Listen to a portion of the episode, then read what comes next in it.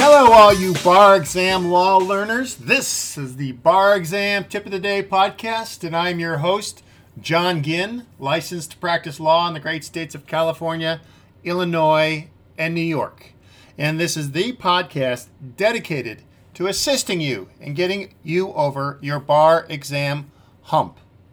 A few housekeeping chores. First, the disclaimer the tips tricks, quizzes, podcasts, and information on bar exam tip of the day is the information that got me past my bar exam tests.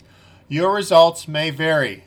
I strongly suggest you use bar exam tip of the day as a supplement to a full fledged bar exam course in, prepar- in preparing for your test.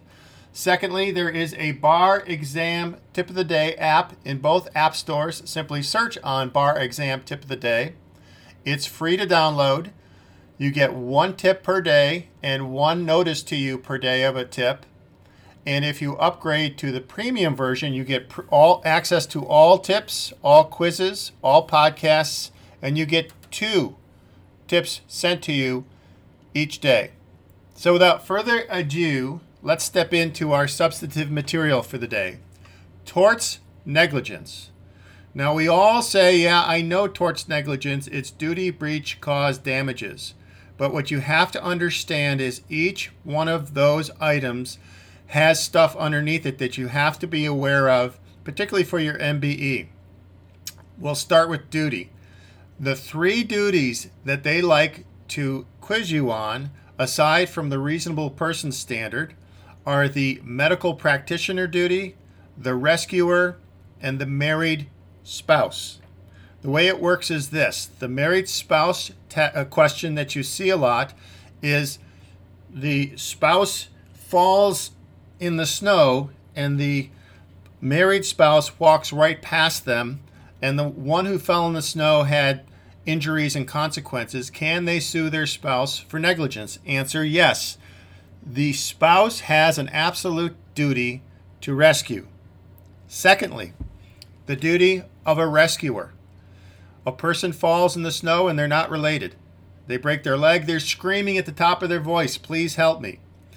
If you do not, and the question says there is not one flinch towards rescuing, then you have no duty at all and you can walk on with your business. However, if you turn and take a step in the direction of rescuing, then you have assumed that duty and you have the duty to assist, to rescue.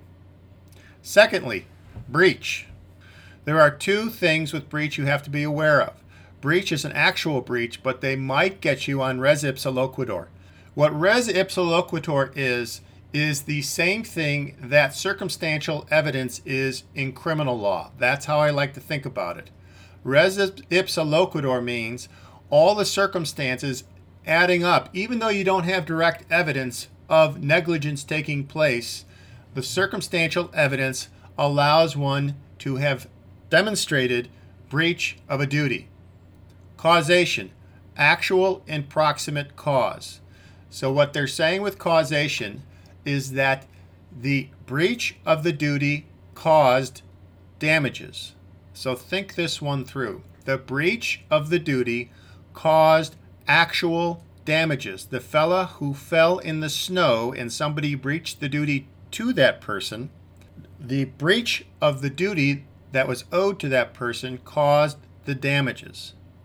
Proximate caused, where the breach of the duty has to be proximate in order to get damages. What's that what that means is that it can't be too remote. And lastly, damages. You have to have actual damages for negligence. If somebody was injured as the result of a duty that was not fulfilled, there was a breach of that duty. The breach of that duty caused the damages.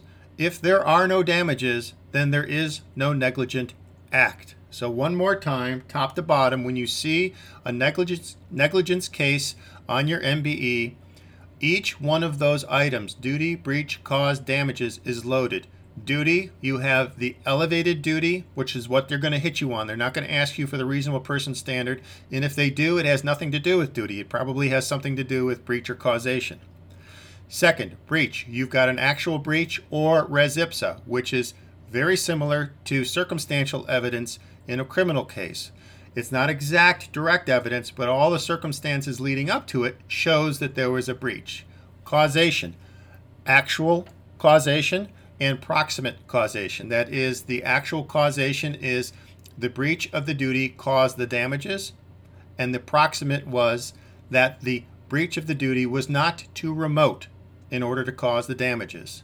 And then again, in negligence, you have to have damages in order to succeed in a negligence claim. This has been the Bar Exam Tip of the Day podcast. I have been your host, John Ginn. Best of luck in your studies and see you next time.